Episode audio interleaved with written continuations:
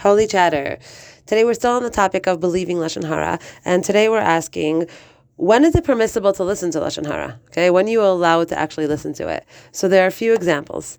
The first one is when the information that you're hearing can affect either you or someone that you're close to. Okay, can affect your future. Okay, if the information can affect your future, then you're allowed to hear it. But listen to listen to under what circumstances. So they give a few examples.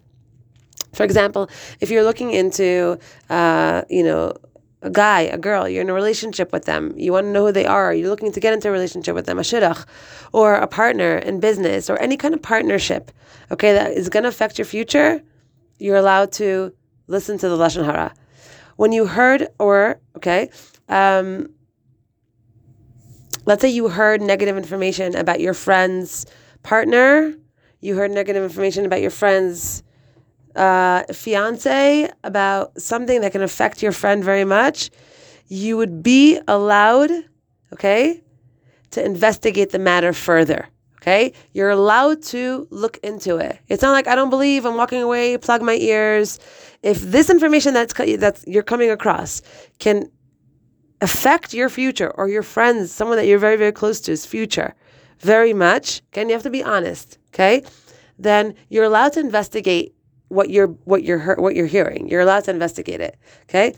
Or the another another example that they give you is let's say someone tells you that um, tells you about an avera that your friend did, uh, so that you can go and talk to him, okay?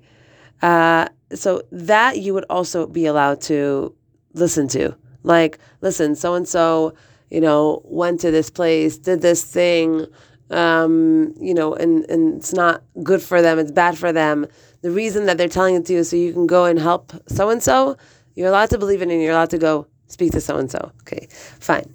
So, here are the halachos, okay? If you're allowed to investigate further information that you hear that can possibly affect your life or your friend's life, um, someone that you're close to, it can affect your life uh, in the future, then you're allowed to listen to it under these guidelines. Number one, if you're the one that's asking for the information, you're going to someone, you knock on their door, you call them up, you want to find out about this person, you want to know about this, you know, the situation, okay? You have to phrase it like this. This is the reason why I'm asking.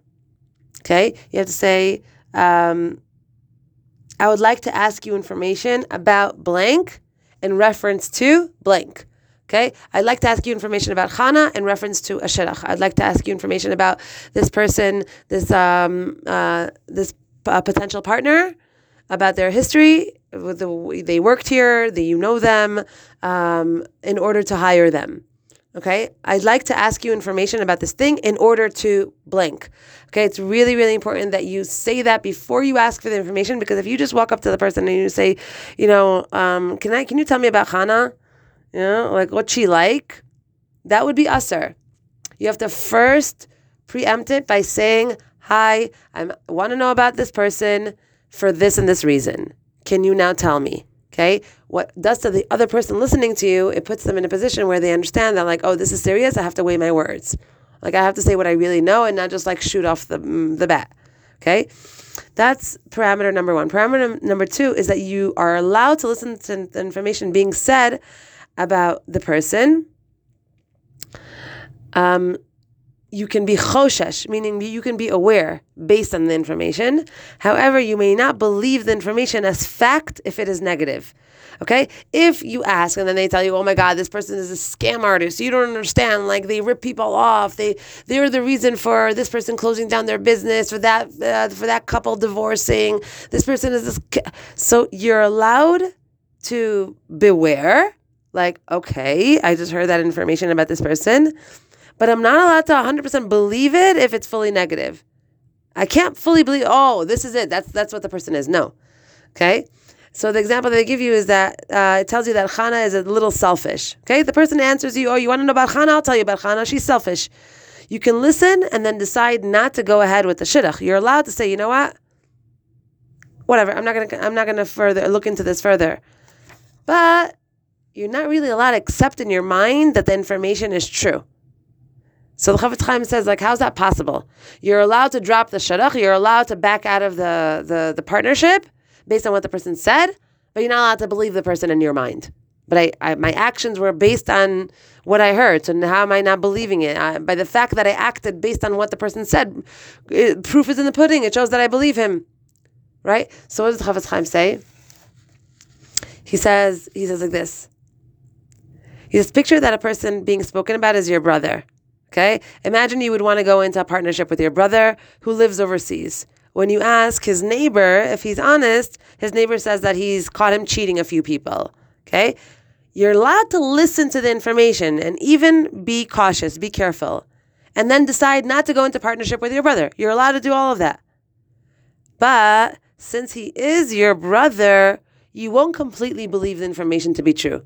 You'll be like, I know him. I know him since we're babies. I know the, the way he is.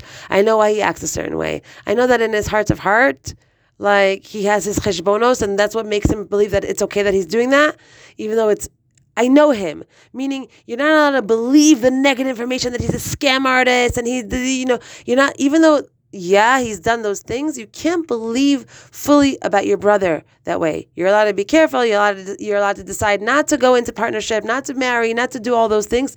We can't fully believe, yeah, that's the kind of guy he is. That's who he is. He's a scam artist. He's a scumbag. He's, you know, you're not allowed to fully believe what you're, what you're hearing, the negative information that you're hearing about them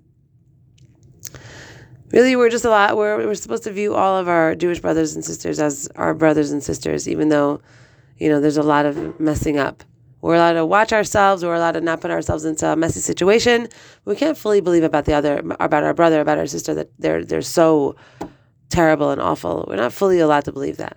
Okay? All right. Have a good day